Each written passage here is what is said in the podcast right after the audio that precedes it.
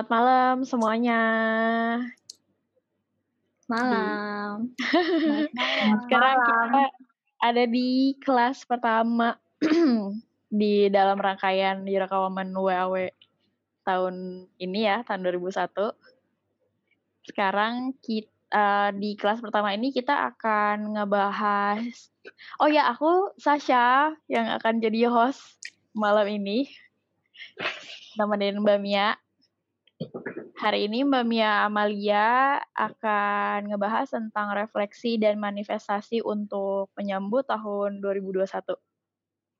Oke, jadi ceritanya hari ini kita mau menciptakan uh, 2021 yang amazing.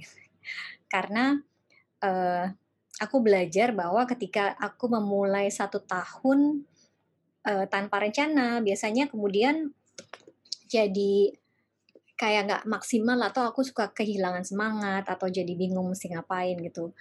Nah, sebenarnya belakangan ketika kan aku pelanggan ini ya apa transportasi online. Setiap kali aku keluar kan aku pasti pesen Gokar atau Gojek. Di situ aku sadar bahwa eh gue mau keluar rumah aja pasti ada dua titik nih yang dituju ada titik tujuan ada titik pick up kenapa dalam hidup tuh kita nggak mikirin gitu? Kita mau nyampe di mana? Padahal kan uh, apa kalau kita jalan tanpa tujuan ya kita bisa jalan di tempat atau atau nggak nggak nggak ke mana-mana atau muter-muter aja gitu. Jadi uh, aku mulai sadar bahwa penting banget ketika memulai tahun aku bener-bener duduk dan nulis tahun ini aku mau ngapain aja. Kayak gitu. Sebenarnya turunannya banyak nanti uh, dengan bikin schedule atau goal tiga bulan dan goal goal bulanan cuman minimal di sini aku akan ngajak teman-teman untuk ngelihat gimana sih kalau kita mau menciptakan sebuah tahun yang menyenangkan atau amazing kita startnya dari mana gitu jadi uh, retreatnya atau workshopnya akan dibagi dalam dua hari hari ini kita akan ngomongin soal refleksi 2020. Nah, besok kita akan ngomongin soal resolusi dan manifestasinya. Jadi mungkin buat yang belum kenal, uh, nama saya Mia Amalia, jadi uh, umur saya 46 tahun, tahun de bulan depan saya akan jadi 47, jadi umur-umur jelita, jelang 50 tahun ceritanya. Nah ini adalah uh, pengalaman saya dari masih kuliah. Saya menjadi redaktur Icon, sempat jadi penulis Family 100, lalu uh, terah, uh, terakhir saya selama hampir 17 tahun menjadi penulis skenario dan tiga hampir tiga tahun terakhir ini saya fokus menjadi associate dari perusahaan network marketing bernama Yusana.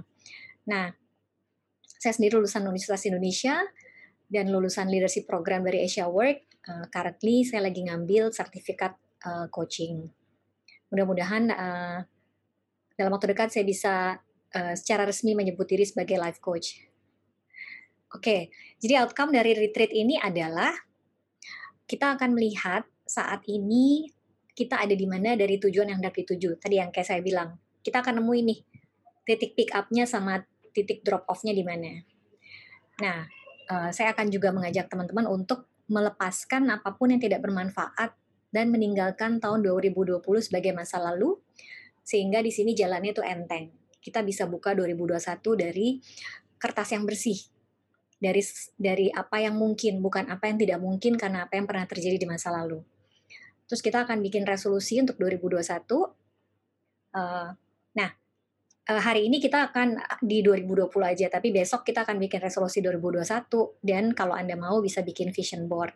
Intinya adalah kita akan bikin roadmap roadmap di tahun ini kita mau ke mana dan lewatnya lewat mana.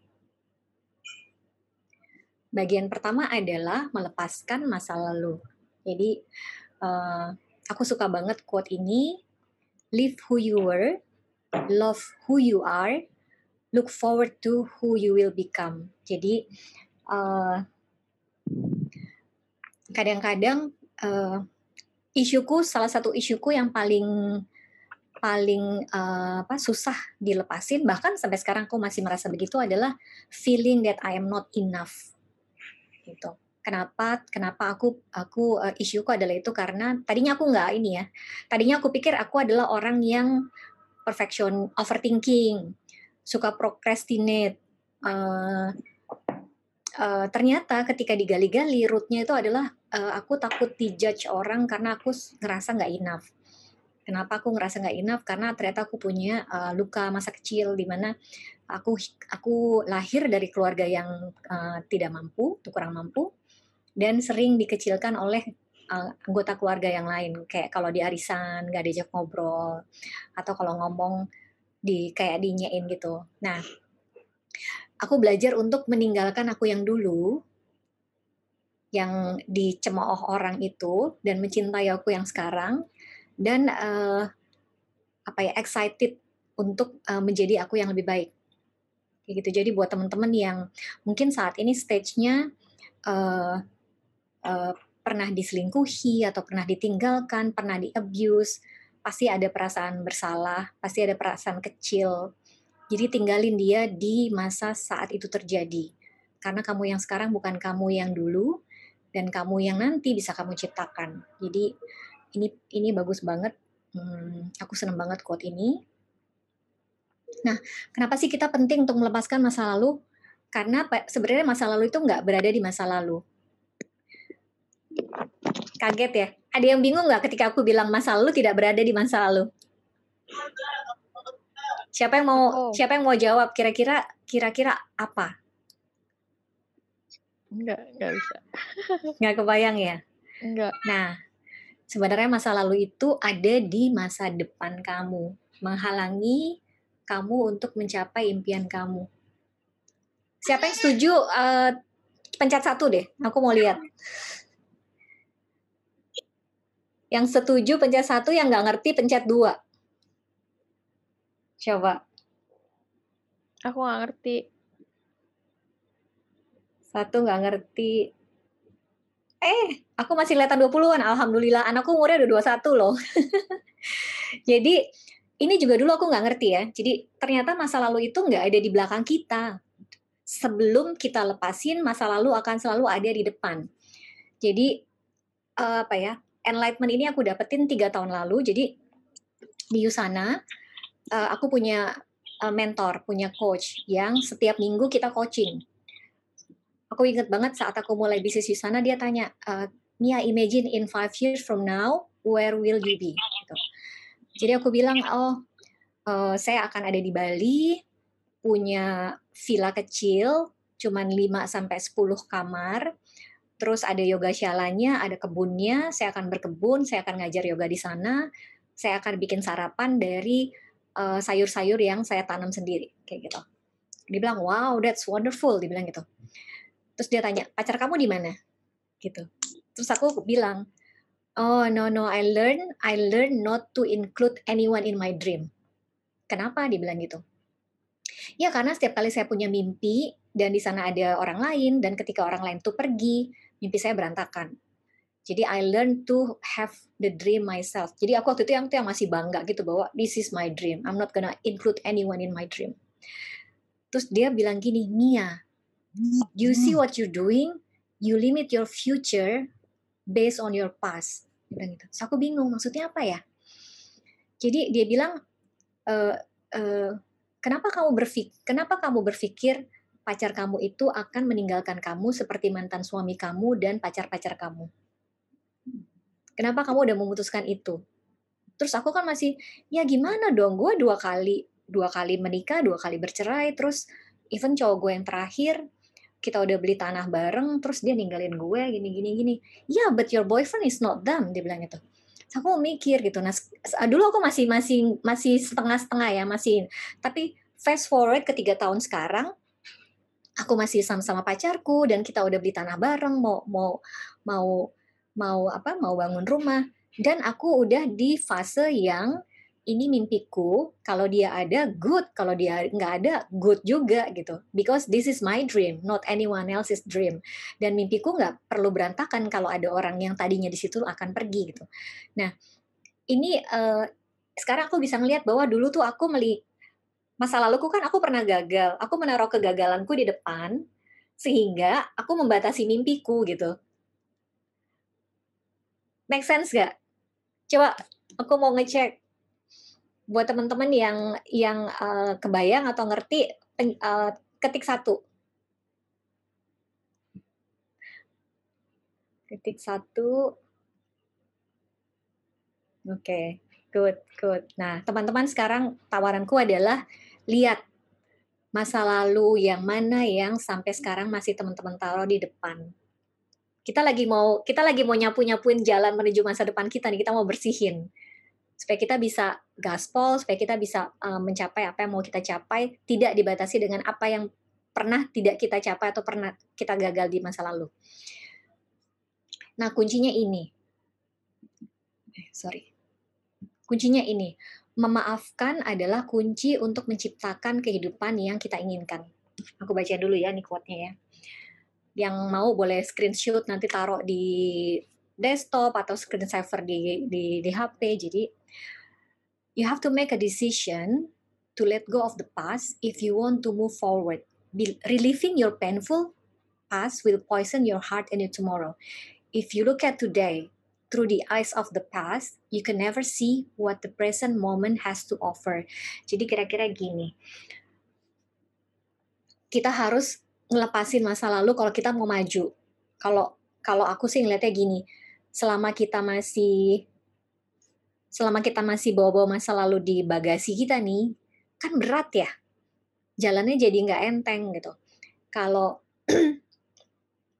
kalau travel aja kita kita travel light bawa yang dibutuh-butuhin aja kenapa kita nggak hidup bawa yang kita butuh-butuhin aja yang udah yang udah berlalu ya dibuang terus juga relieving your painful will will poison your heart and tomorrow kadang-kadang kita uh, disakitin orang terus ngebawa ngebawa terus rasa sakitnya sampai sekarang gitu.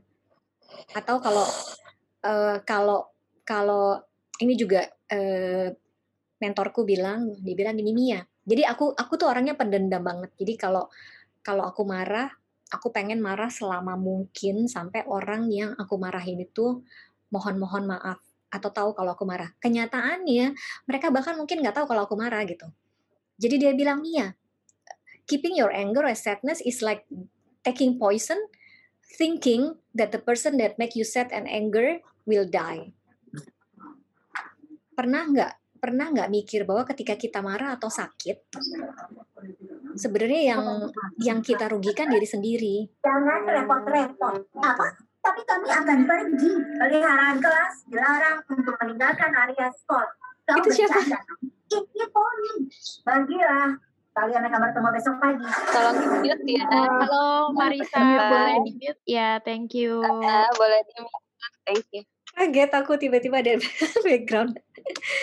nah, jadi kayak gitu. Jadi kita kita kadang-kadang terlalu di terlalu dibuai oleh rasa sakit, rasa sedih sampai lupa, sampai lupa bahwa sebenarnya yang kalau bahasanya aku adalah lu udah disakitin, nyakitin diri sendiri, lu rugi dua kali gitu.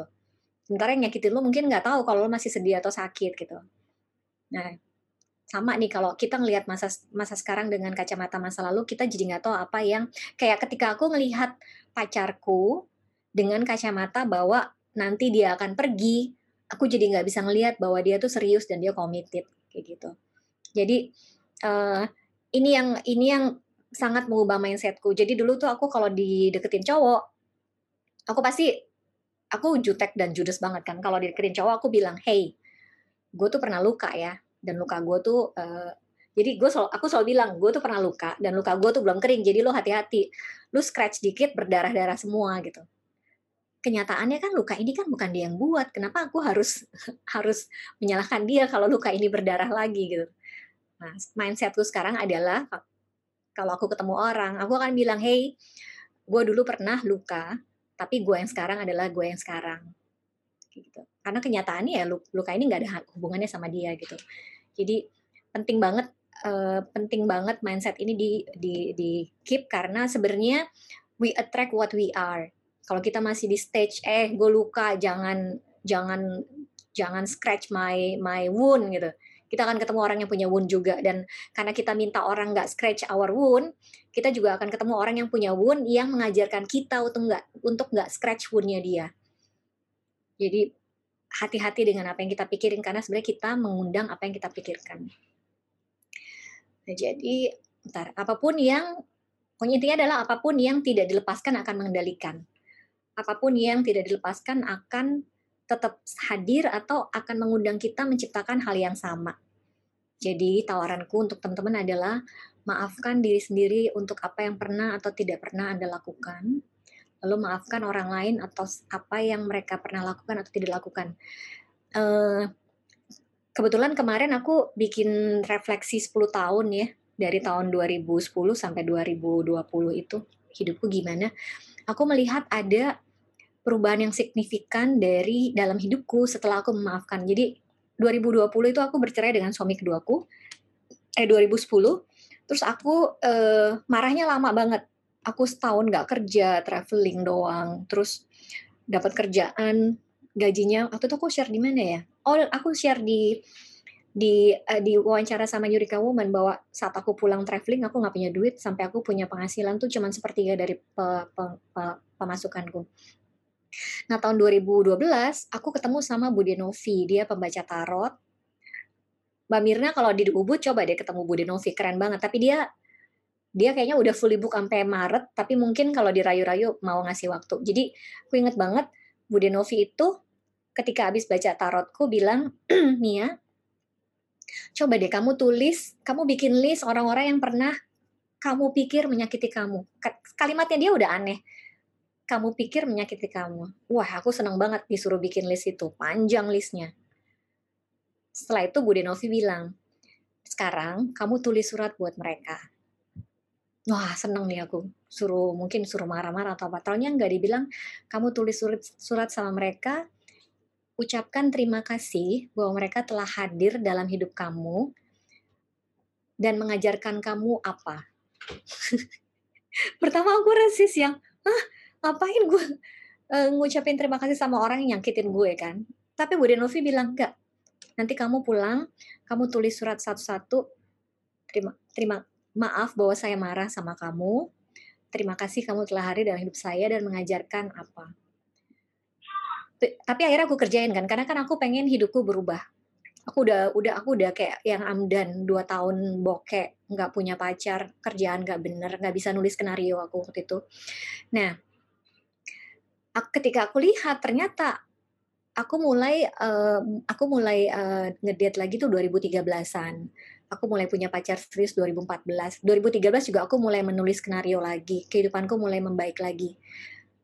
Aku baru kemarin itu aku aku ngeliat wow jangan-jangan benar ketika aku memaafkan hidupku kemudian berubah. Aku kemudian attract hal yang lebih baik gitu se logikanya sesimpel gini aja kalau aku masih marah sama laki-laki gimana aku bisa punya partner kan gitu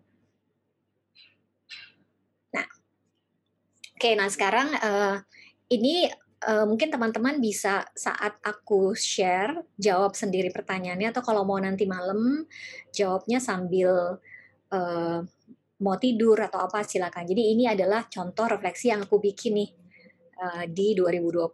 Jadi satu kata yang aku gunakan untuk menggambarkan tahun 2020. Aku akan share apa kenapa penting ngasih tema ke satu tahun karena setelah aku lihat, jadi ini sebenarnya diajarin sama coachku. Setelah aku lihat kata yang aku kata kata yang aku kasih ke 2020 adalah growth.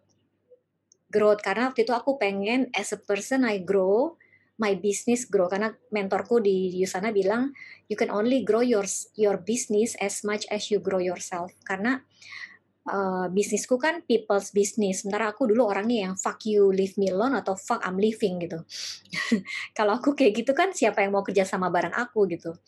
Nah akhirnya uh, tahun kemarin di coach uh, ketika di coach sama bisnis coach aku punya coach di Yusana yang memang karena dia timku dia coach aku aku punya bisnis coach di luar yang aku ngerasa harus punya coach yang netral yang yang nggak ada hubungannya sama sama growthku. Jadi kata yang aku kasih ke 2020 adalah growth dan ternyata secara ini uh, bless in disguise ya pandemi ya jadi secara secara person I I grow uh, exponentially. Jadi harusnya aku tahun ini harus milih antara ngambil leadership program atau coaching. Tapi karena pandemi dan semuanya online, aku bisa ambil dua-duanya. Terus bisnisku uh, karena pandemi justru berkembang. Jadi ketika aku kemarin juga coaching sama uh, coachku di di di Usana, kita lihat growthku di tahun 2020 bisnisku tuh berkembang sampai 50% dan income tertinggiku justru di bulan April gitu. Jadi memang setelah pandemi malah bisnisku berkembang. Jadi uh, be aware sama kata yang mau kita kasih ke tahun ini. Kayak gitu. Nah, apa yang hal yang tersulit dihadapi? Ini penting ditanyain supaya kita tahu, kita tahu ini sulit tapi ternyata kita bisa melewati sehingga kalau terjadi lagi 2021 kita udah nggak kaget hal yang tersulit adalah ketika semuanya pindah online. Aku orangnya sangat nggak online savvy. Itu belief sih. Jadi dulu tuh aku nggak akan pede nih. Dulu aku kalau harus jadi speaker di Zoom, aku pasti minta orang untuk uh, jadi operator uh, uh, apa uh, presentasinya. Sekarang aku bisa presentasi sendiri, aku bahkan bisa bikin presentasinya gitu. Highlight tahun ini, menurutku highlight tahun ini adalah aku bisa bounce back-nya tuh cepet.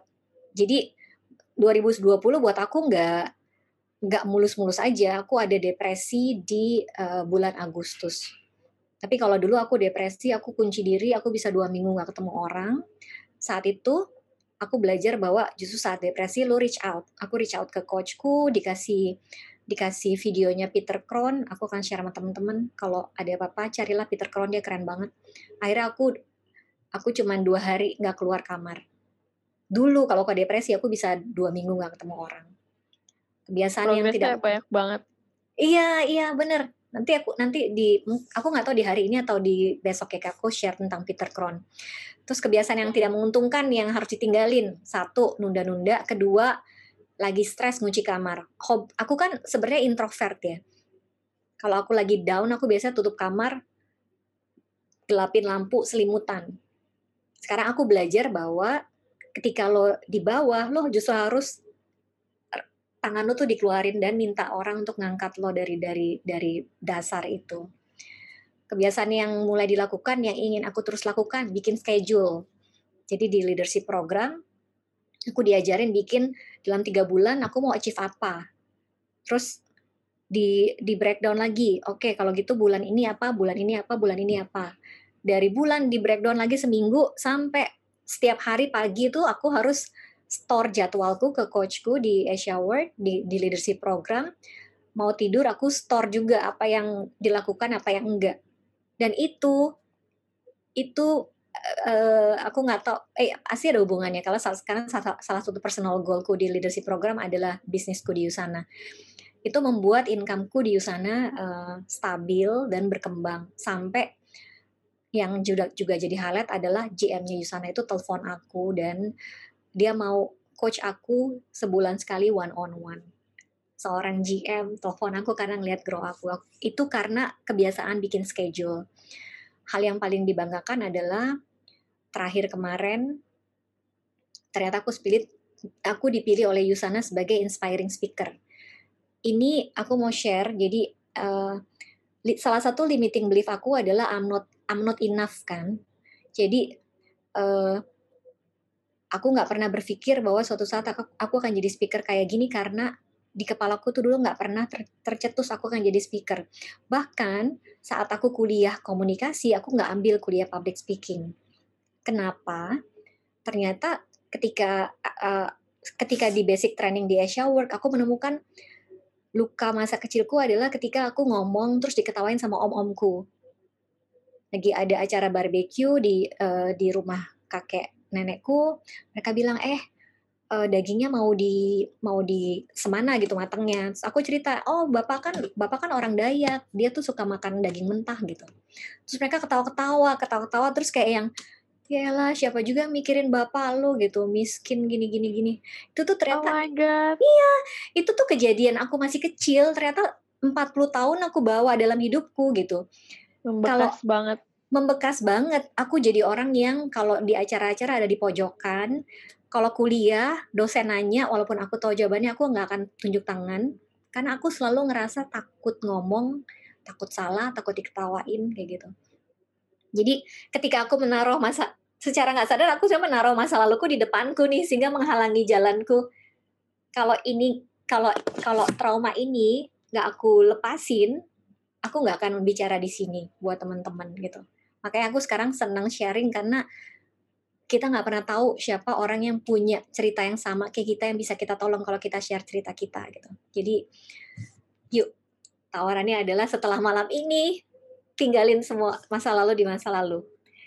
Hal yang paling disyukuri, aku bersyukur banget pandemi bikin uh, hubunganku sama keluargaku tuh jadi dekat. Jadi mungkin yang belum nggak kenal aku, anakku ada empat, tapi saat ini aku tinggal hanya berdua dengan anak-anakku yang udah kuliah sementara dua anakku yang lain dengan ibuku.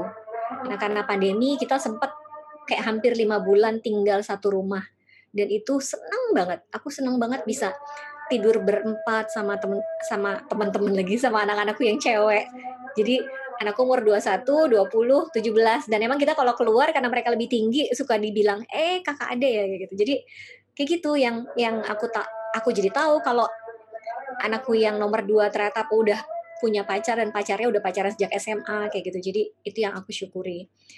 Yang ingin aku maafkan dari diri sendiri itu menunda-nunda. Yang ingin aku maafkan kalau di kantorku pernah ketika aku depresi ketika aku ngerasa banyak masalah, aku reach out ke salah satu mentorku.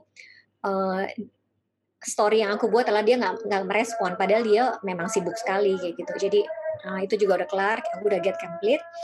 Kata apa yang aku ingin kasih ke 2021 adalah abundance. Aku pengen apa yang apa yang aku punya bisa aku bagi. Aku aku ingin aku punya sesuatu yang bisa dibagi dan kemudian bisa dibagi-bagi lagi dengan orang itu. Nah, tawaranku adalah teman-teman bikin ini karena ini akan bikin kita grounded. Dan kalau kita grounded, kita bisa loncat. Jadi aku pernah difoto sama temanku. Aku mau loncat, tapi terus loncatnya nggak tinggi kan. Terus dia bilang, nih, lu ini dulu jejak dulu di tanah baru loncat. Di situ aku sadar bahwa oh iya ya kita tuh bisa loncat tinggi kalau kita grounded. Nah, ini adalah salah satu cara kita grounded.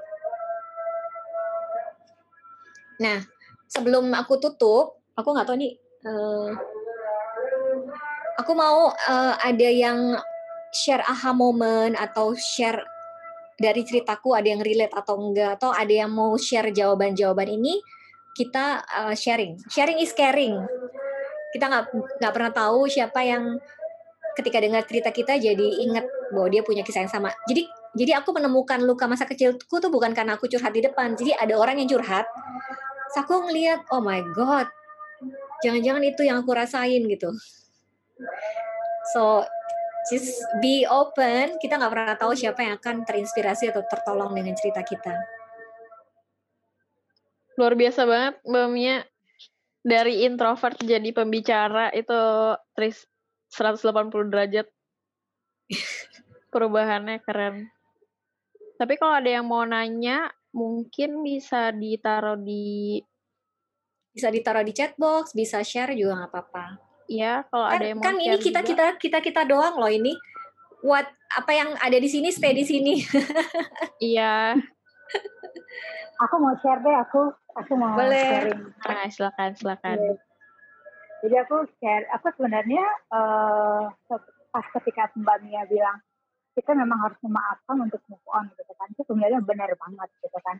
Jadi uh, ini sedikit cerita ya, saya beberapa teman dekat aku tahu kalau aku pernah punya luka eh, lima uh, tahun lalu ya, tahun 2016 gitu ya.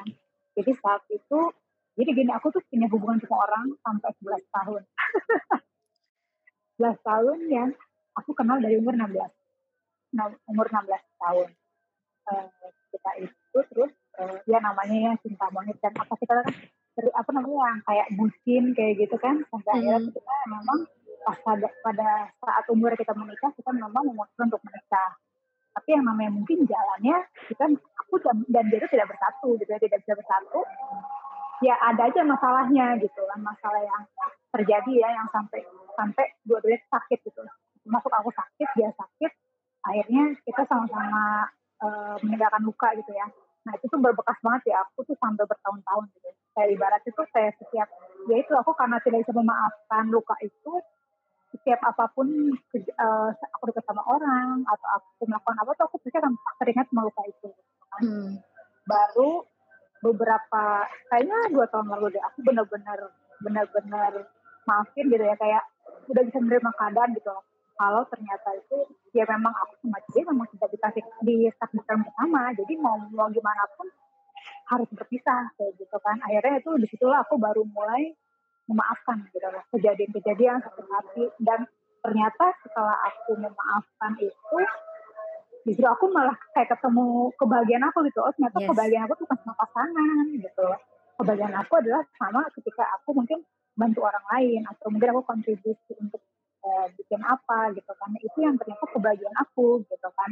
Jadi bukan dari pasangan gitu kan. Pasangan itu sebenarnya nggak sepenuhnya bikin kita bahagia. Kayak udah kita kita kita kita Cinderella udah bahagia happily ever after. Enggak gitu kan itu tuh another challenge jadi di situ sih aku yang kayak eh, memang kita tuh kalau memang kita ingin bahagia kita harus healing ourselves dulu gitu. Yes. memaafkan masalah dulu menerima dulu eh, ya memang ini harus terjadi gitu nah ini Mm-mm. udah udah semesta tuh udah menakdirkan kayak gini gitu kan jadi memang ya kita nggak boleh kenapa sih harus kayak gini kenapa sih harus kayak gitu gitu kan itu Mm-mm. akhirnya ya kita nahan du, apa duri sendiri gitu lah akhirnya kita ya nggak bisa melangkah karena kita mengikat terus sakit hati kita Iya. itu sih yang aku lakuin Wow.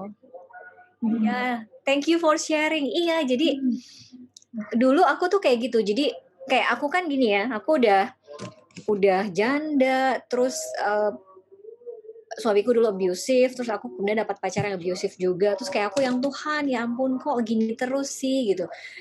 Kalau dulu aku gitu. Jadi kalau ada kejadian yang kenapa sih kejadian apalagi Tuhan? Kenapa ini kejadian sama gue lagi? Nggak cukup apa apa yang udah gue ini? Kalau sekarang ada sesuatu yang nggak berjalan seperti keinginanku atau rencanaku pertanyaanku adalah Tuhan gue harus belajar apa dari sini? Gitu. Jadi kalau dulu yang Tuhan kenapa kejadian lagi sama gue kalau sekarang ya oke oke what can I learn from this? Gitu. Jadi berusaha berpikir lebih in positive way ya Mbak Mia. Mm-mm, jadi a- ambil ambil what can I do-nya aja. Jangan yang what if I should have gitu. Jangan yang kalimatnya jangan kalimat past tense lagi, tapi kalimat yang present, kalimat yang future karena the past has already happened. Dan dan emang benar. Jadi eh, aku percaya banget to attract something good, you need to feel good, Iya setuju. Ya kan? Dan kalau ngeluh juga jadinya kita lebih jadi orang yang negatif, attract Mm-mm. negatif juga. Mm-mm. Jadi eh, ini aja apa ngaca aja gitu, ngaca, and then siapa pun yang kita lihat di kaca itu adalah orang yang kan kita temui. Seru Iya. banget.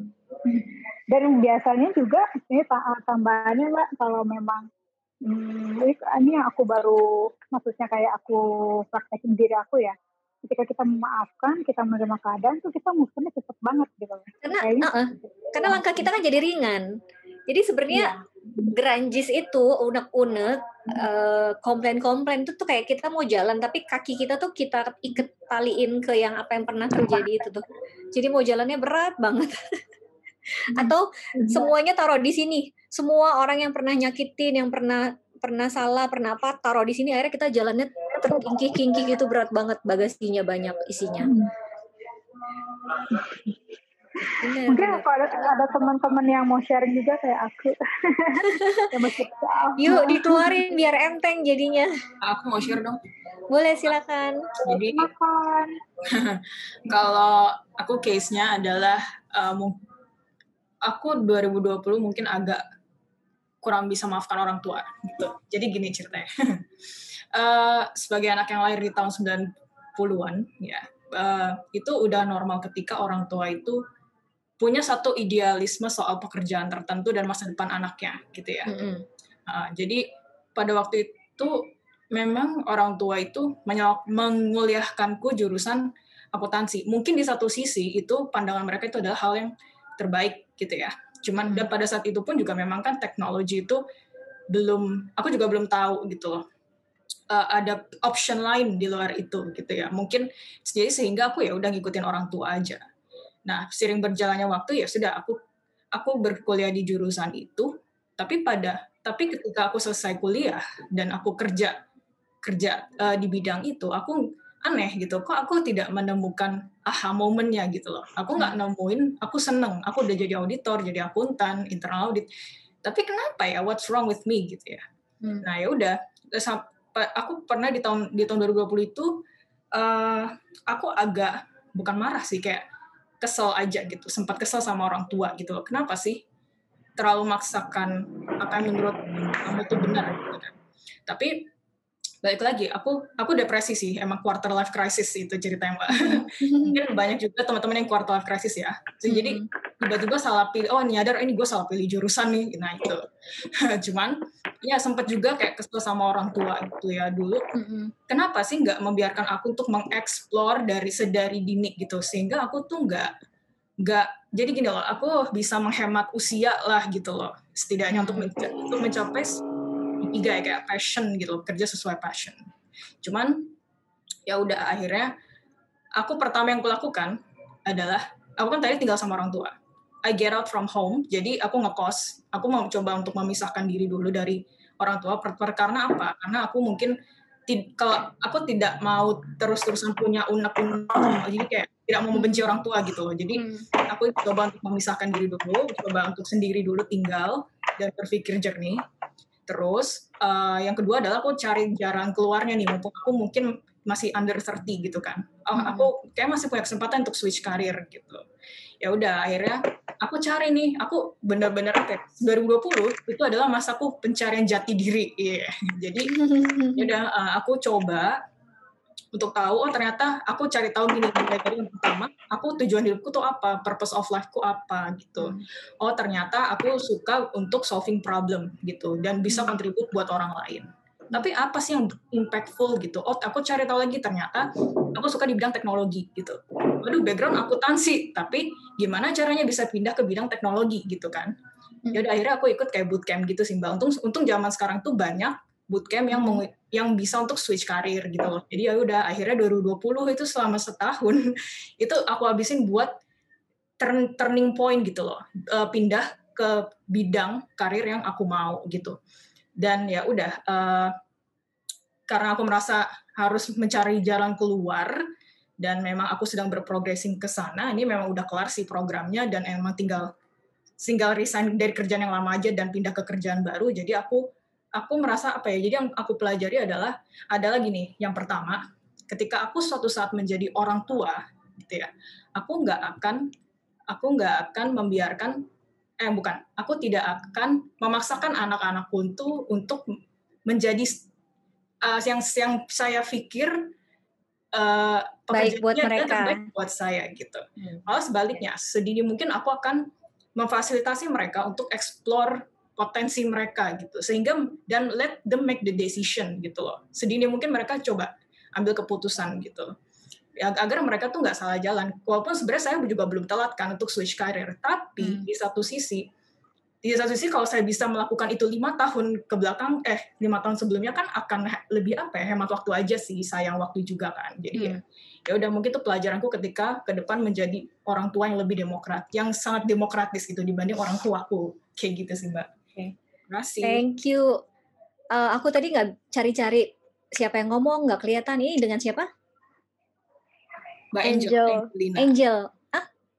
Angel ya. Oke. Okay. Pertama aku mau acknowledge Angel untuk sharing. Terus uh, juga aku mau acknowledge kamu karena instead of uh, mikir apa yang dilak harus dilakukan sama orang lain, kamu fokus di apa yang bisa kamu lakukan. Kamu keluar kos, kamu cari boot, kamu cari passion kamu, kamu ikut bootcamp. Terus tapi ada satu hal yang yang sebenarnya tadi kamu udah nyebutin sih kalau kalau uh, apa ya kemarin juga soal orang tua sempat muncul kalau sekarang aku melihatnya gini orang tua nggak ada yang sayang sama anaknya kalaupun mereka melakukan yang kita pikir salah karena itu adalah karena apa yang mereka mengerti kayak gitu kalau kalau kalau aku ngelihatnya di zaman mereka mereka kan nggak terekspos sama IT nggak terekspos sama digital. Yang mereka tahu lapangan pekerjaan ya itu gitu. And then jadi kamu juga ngomong soal ngebuang waktu uh, lima tahun. But you learn something from that right? You learn to be a good parents. Karena sekarang aja kamu udah bilang saya akan mau jadi parents yang ini. Yang kalau kamu nggak ngalamin ini, kamu nggak akan dapat learning itu. Jadi kalau tawaranku adalah uh, kamu bisa ngomong kamu bisa ngomong langsung ke orang tua kamu kalau orang tua kamu masih ada dengan bilang bahwa uh, bapak, ibu atau papa, mama sebenarnya saya marah ke kalian karena kalian uh, memaksa saya melakukan ini ini ini ini tapi saya juga bersyukur dari situ saya uh, belajar menjadi orang tua yang bla bla bla. Dan saya sekarang sudah boleh diomongin atau boleh ditulis suratnya. Ditulis suratnya marahnya kenapa terima kasihnya kenapa. Kalau mau dikasih dikasih. Kalau dulu aku semua suratku aku bakar karena sebenarnya aku nggak rela orang yang nyakitin aku aku terima kasihin. Jadi dulu semua suratnya aku bakar. Jadi tawaranku itu supaya tadi aku masih melihat ya ketika kamu ngomong suara kamu tuh masih di, di sini nih masih ada di sini dan masih bergetar artinya kamu masih marah tapi kebayang nggak kamu akan lebih enteng lagi nih ngelangkah kalau marahnya udah hilang bisa diucapkan langsung bisa ditulis surat dikasih bisa ditulis surat dan dibakar. And this is for you.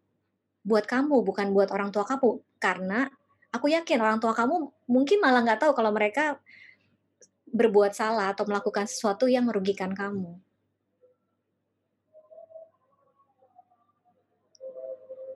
Karena pada dasarnya orang tua juga pengen yang terbaik, yang terbaik masih, ya. untuk Trust me, aku pun masih melakukan hal yang hal yang kayak gitu karena aku aku aku kan orang tua yang lahir tahun 70-an ya yang udah kita di tengah-tengah nih yang kena era analog, kena digital gitu.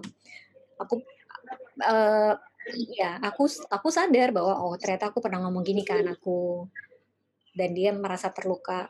Untungnya untungnya mereka sekarang di stage yang kalau aku ngomong mereka udah bisa mereka bisa bilang mama aku nggak suka mama ngomong gini karena dengan ngomong gitu berarti mama bilang aku tuh gini gini gini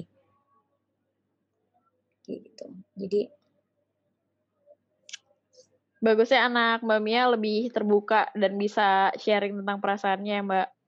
Uh, jadi setelah aku ikut uh, training-training di Asia World, aku jadi sadar. Apa yang aku lakukan sebagai orang tua yang melukai mereka. Terus akhirnya mereka aku mereka aku masukin juga di di trainingnya Asia World. Hmm. That's that's the least that's the least I can do to heal the wound that I caused to them. Tapi aku juga mau congratulate Angel karena udah berani tahun ini buat nyari titik ya dan baliknya dan dan jalanmu akan terbuka dan akan ringan ketika lebih ketika you own that. Hmm. Aku kalau wow. boleh boleh nambahin uh, Angel I was new when when I was 20 maksudnya uh, kita memang mungkin lahir sekarang ini menjadi orang yang menjadi game changer kali gitu ya bisa dibilang kayak gitu kayak istilahnya game changer di mana kalau mungkin orang tua kita dulu tuh uh, parameter sukses itu adalah dari kita lulus kuliah kita kerja gitu hmm. dan kerja pun harus 9 to 5 Iya, 9 to 5 itu, itu parameter suksesnya mereka zaman dulu gitu kan.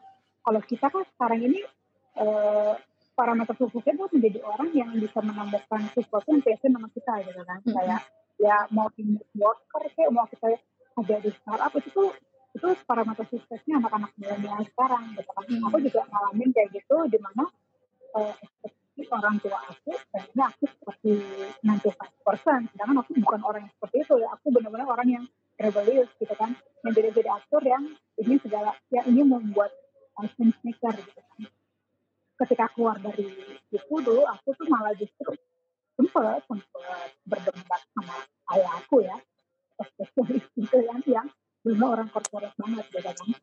Tapi waktu itu kurang aman tapi uh, waktu itu uh, gimana caranya aku bisa meyakinkan Iya, Kasian Nadia. Bisa di mute nggak? Halo Aurel, boleh di mute? Suara aku kedengeran? Kedengeran. Oke, dilanjutnya dari mana ya? Oh ya, ketika aku uh, balik lagi untuk uh, kecil tapi suaranya. Kecil suaranya. Kecil. Kedengeran suaranya? Kecil. Masih kecil, sis.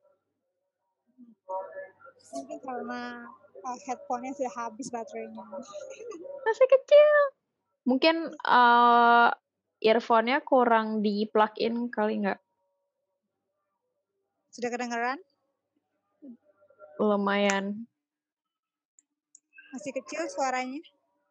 Masih. Masih ya. Bentar, bentar. Mungkin sudah kedengaran? Kecil. Masih kecil. Atau mungkin selain ah, Mbak Mia mau ngerespon dari sepenggal ceritanya.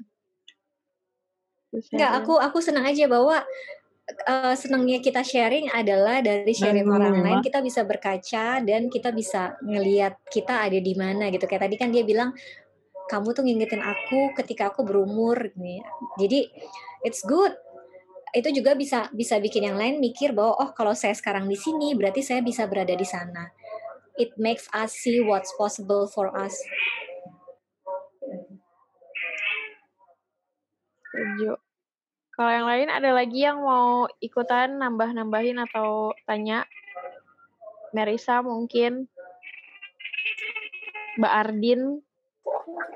Ah, ada Ardin ya di sini ya? Ada. Uh... Halo Mbak Ardin. Gak di mute tapi tapi nggak hai balik.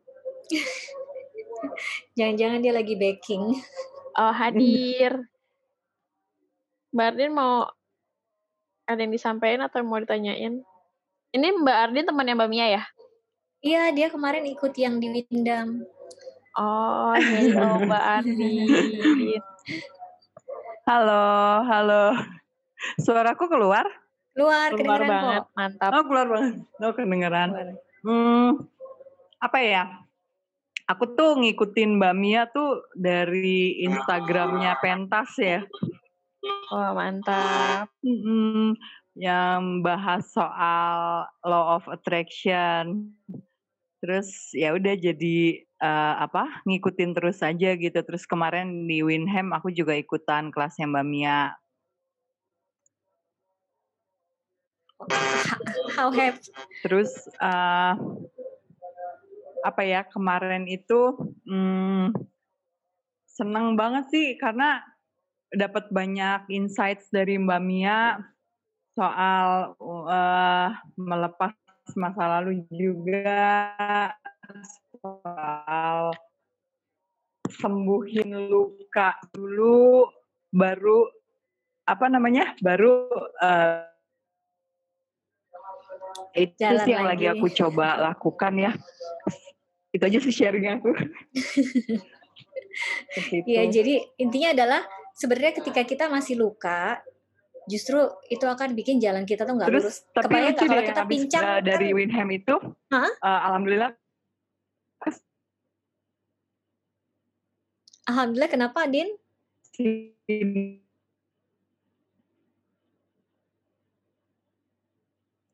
Ininya Koneksi. orderan tuh ada mencoba pak orang Yeay.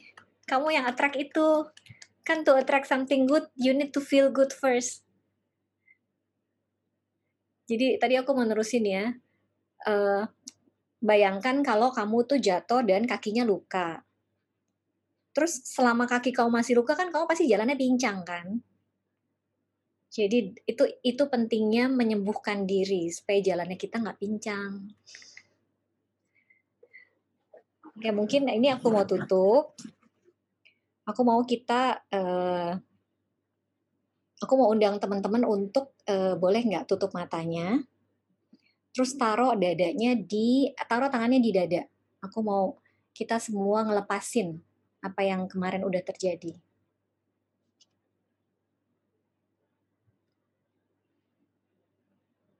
Tarik nafas dalam-dalam tiga hitungan. Lepaskan perlahan tiga hitungan. Tarik nafas tiga hitungan.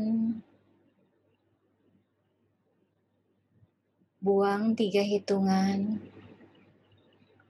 Ulangi sekali lagi.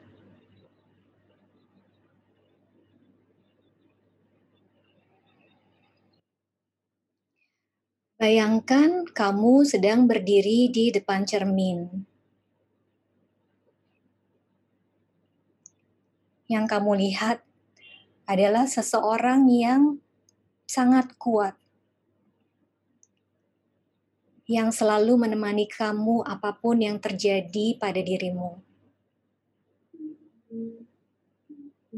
Dia tidak pernah meninggalkan kamu dia selalu setia menemani dalam situasi apa pun. Tataplah mata dia dalam-dalam dan ucapkan terima kasih.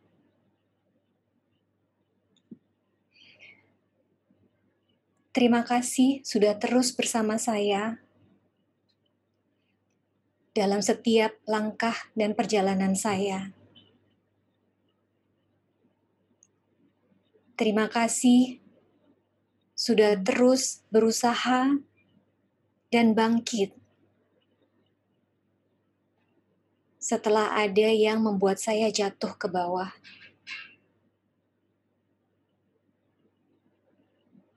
Terima kasih, kamu tetap membuat saya kuat dan bisa keluar dari situasi yang pernah membuat saya jatuh.